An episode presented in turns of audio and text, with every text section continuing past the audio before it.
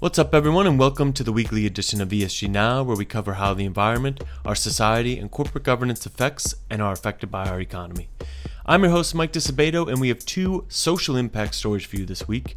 First, we discuss the new mandates by some companies for their employees to be vaccinated, and then we discuss a new, relatively low cost insulin product brought to market by Walmart.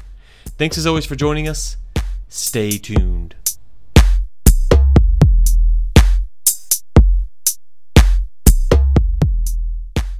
As the Delta variant of the coronavirus spreads, some companies have responded by making a vaccine compulsory for some of their employees.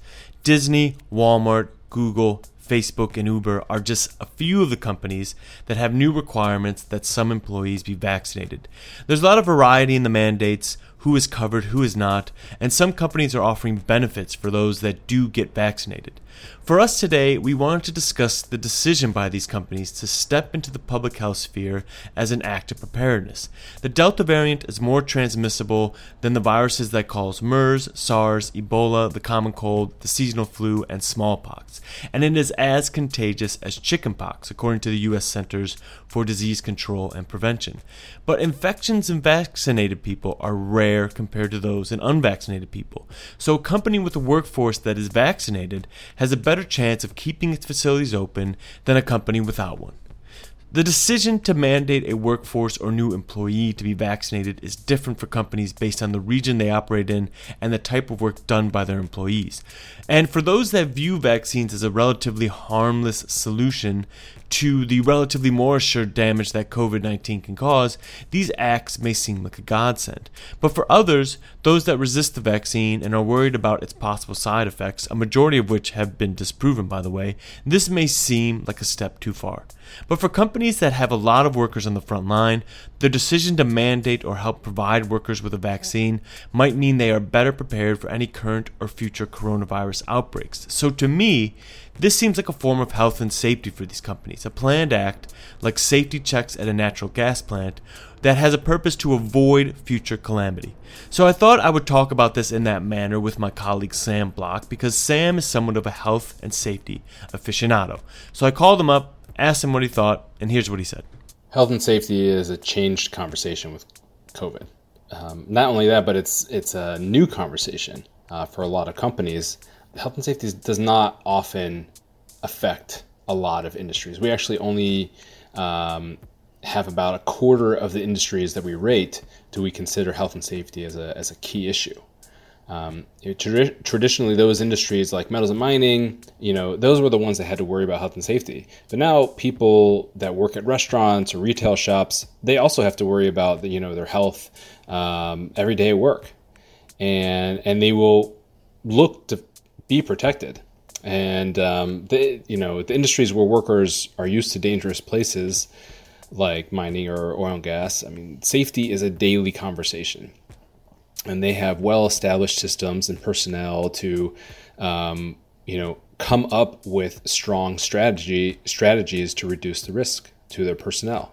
Um, and and industries are going to have to develop maybe these resources and also you know the strategy on how to prevent COVID and prevent disruptions to their business. Yeah, and you know, it's interesting that we have this sort of miracle cure to prevent any mass infection at a company. So they're assuming, well, why not we ensure it's used? And on the one hand, you're requiring employees to be jabbed with a substance they might not be in agreement with. But then on the other hand, in typical health and safety situations, whenever a disaster happens, such as an entire facility being infected with COVID, the question then becomes what did the companies do or what did they not do to avoid disaster? And if you watch interviews with employees after an accident, most harp on the lack of safety procedures that were put into place to proactively avoid said disaster from happening.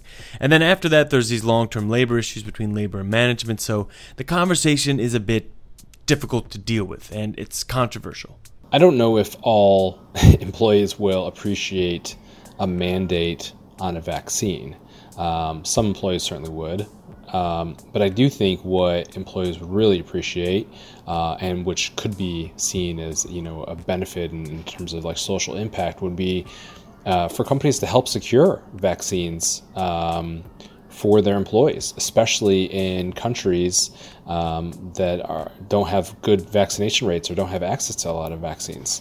Um, it was, you know, something I think we we saw in India uh, during the the surge that they were experiencing um, a few months back, and, and, and for companies that were able to secure a vaccine for their employees, I think that it came across great, and I think that was a huge benefit. It really showed that the company is uh, willing to step forward and and um, do something something for their employees.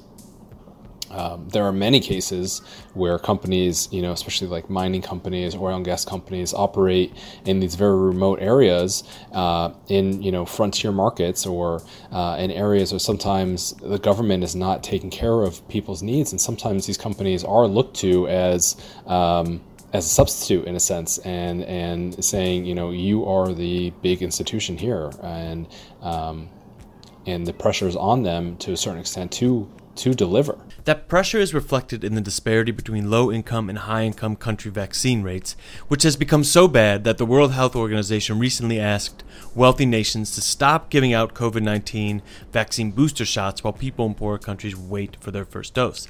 Irrespective of all that, as an investor, you might be looking at two types of companies in the future one that has had multiple shutdowns because its workforce isn't vaccinated, and one that has run smoothly after implementing or providing an incentive for its workforce to be better vaccinated.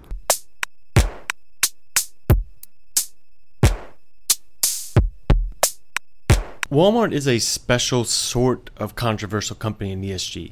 It has been involved in controversies ranging from poor wages, overtime pay abuses, meager employee benefits, gender discrimination, negative impacts on small businesses, supply chain abuses, you name it, and the retail giant has likely been involved in it. But proponents of one of the world's largest employers point to the affordability Walmart provides its customers. And that has meant Walmart has waded into services beyond retail that are unaffordable for low income individuals. For example, in 2014, Walmart started to offer banking services to its customers. They can provide checks, you can pay bills there. Walmart started providing wire transfer services, they started selling prepaid debit cards. They said that they are giving out starter kits for checking accounts with no overdraft fees or minimum account balances. And then it got into the healthcare game in the US. Around the same time it started offering banking services, Walmart began offering $4 US generic prescription programs it said was to access to quality, affordable healthcare resources to the underserved. And now there's just been a recent addition to Walmart's affordable healthcare product line. Two new relatively low cost insulin treatments an analog insulin vial for $73 US and a FlexiPen vial for $86 US will be specifically marketed by Walmart to uninsured groups in its stores starting in July. By the way, just to give you some context here, because we're going to say it once or twice during the episode, there's analog insulin, which has faster onset and offset insulin effects when compared with regular human insulin. So basically what I'm saying there is Walmart's offering the good stuff. And it's that's important for people with type 1 diabetes since they need insulin injections to live because type 1 diabetes is an autoimmune disease that destroys beta cells in the pancreas, meaning that the body can no longer produce insulin. And insulin is really cheap to make because this gentleman named Frederick Banting, who invented it in its distributed form, said, Insulin does not belong to me, it belongs to the world. And he backed up those words by selling the patent rights to the University of Toronto for $1, thus enabling its widespread distribution. But the insulin production market in the US is dominated by three major players Eli Lilly, Novo Nordisk, and Sanofi. And these three companies have hiked the price of insulin consistently to the point where newer versions of insulin ranges from $175 to $300 US per vial. And since patients need on average 2 to 3 vials per month, the cost to an uninsured American can reach up to $900. So Walmart offering an under $80 US option is a pretty big deal, and it begs the sort of humorous question of whether Walmart has become a social impact company.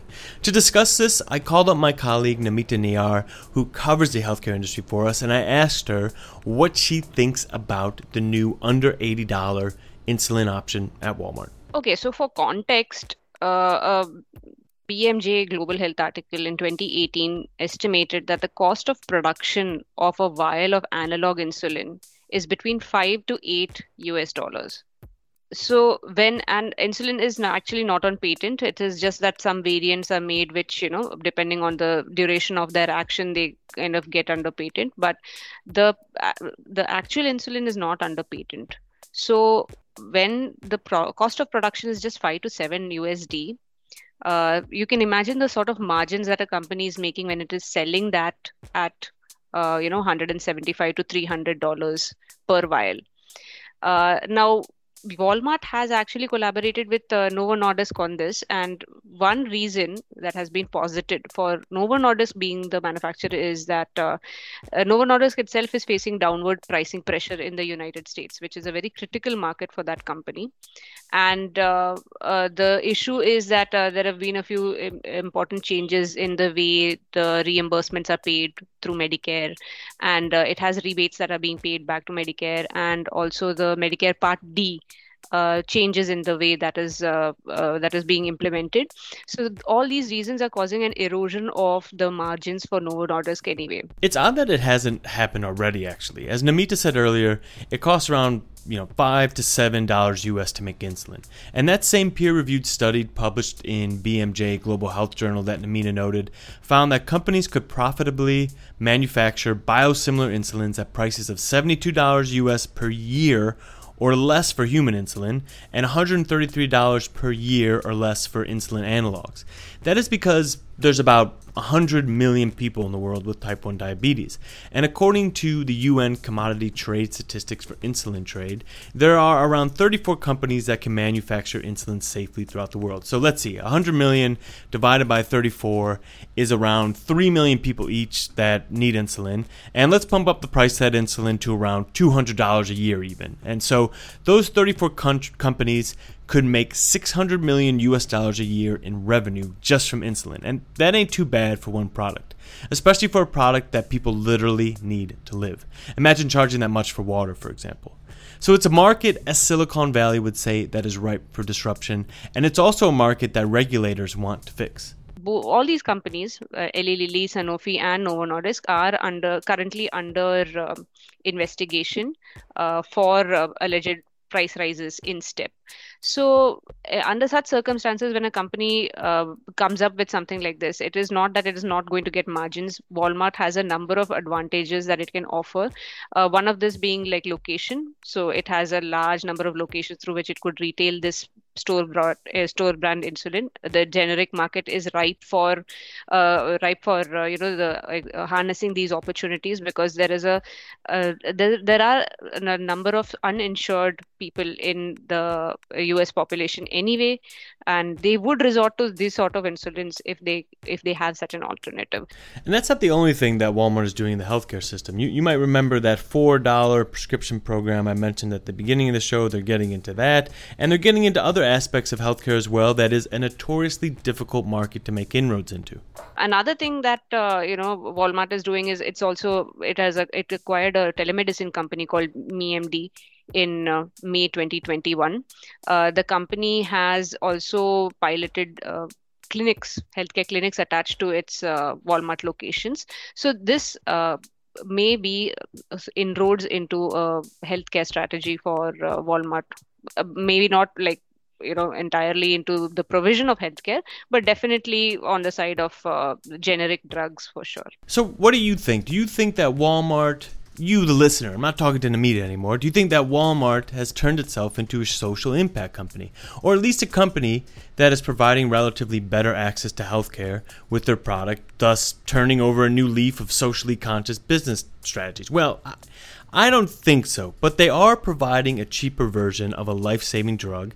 And there is this factor that we assess companies on called differential pricing that looks at whether pharmaceutical companies use different pricing mechanisms for drugs they offer in high income and low income countries. And, you know, this is kind of sort of what Walmart is doing. They're not a pharmaceutical company, but they are doing this differential pricing aspect that we view as being you know socially impactful for a pharmaceutical. So in that aspect, Walmart is engaging in some social impact access to medicine type activities. On the other hand, the three companies offering insulin are literally getting sued for price discrimination, and it costs about seven dollars to make a life saving product, and Walmart is getting a seventy dollar profit from that product. So it might be too far to say it's become a social impact company. But it was a fun idea to explore.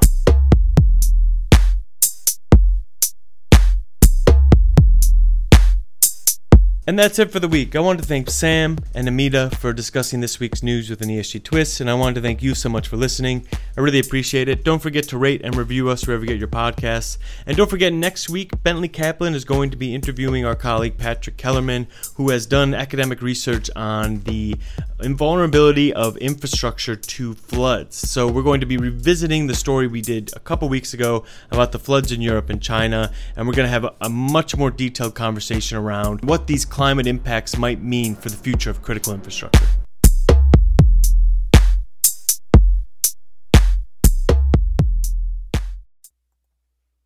The MSCI ESG Research podcast is provided by MSCI Inc.'s subsidiary, MSCI ESG Research LLC, a registered investment advisor under the Investment Advisors Act of 1940 and this recording and data mentioned herein has not been submitted to nor received approval from the United States Securities and Exchange Commission or any other regulatory body. The analysis discussed should not be taken as an indication or guarantee of any future performance, analysis, forecast, or prediction. The information contained in this recording is not for reproduction in whole or in part without prior written permission from MSCI ESG Research. None of the discussion or analysis put forth in this recording constitutes an offer to buy or sell or a promotion or recommendation of any security, financial instrument, or produ- product or trading strategy. Further, none of the information is intended to constitute investment advice or recommendation to make or refrain from making any kind of investment decision and may not be relied on as such. The information provided here is as is, and the user of the information assumes the entire risk of any use it may make or permit to be made of the information. Thank you.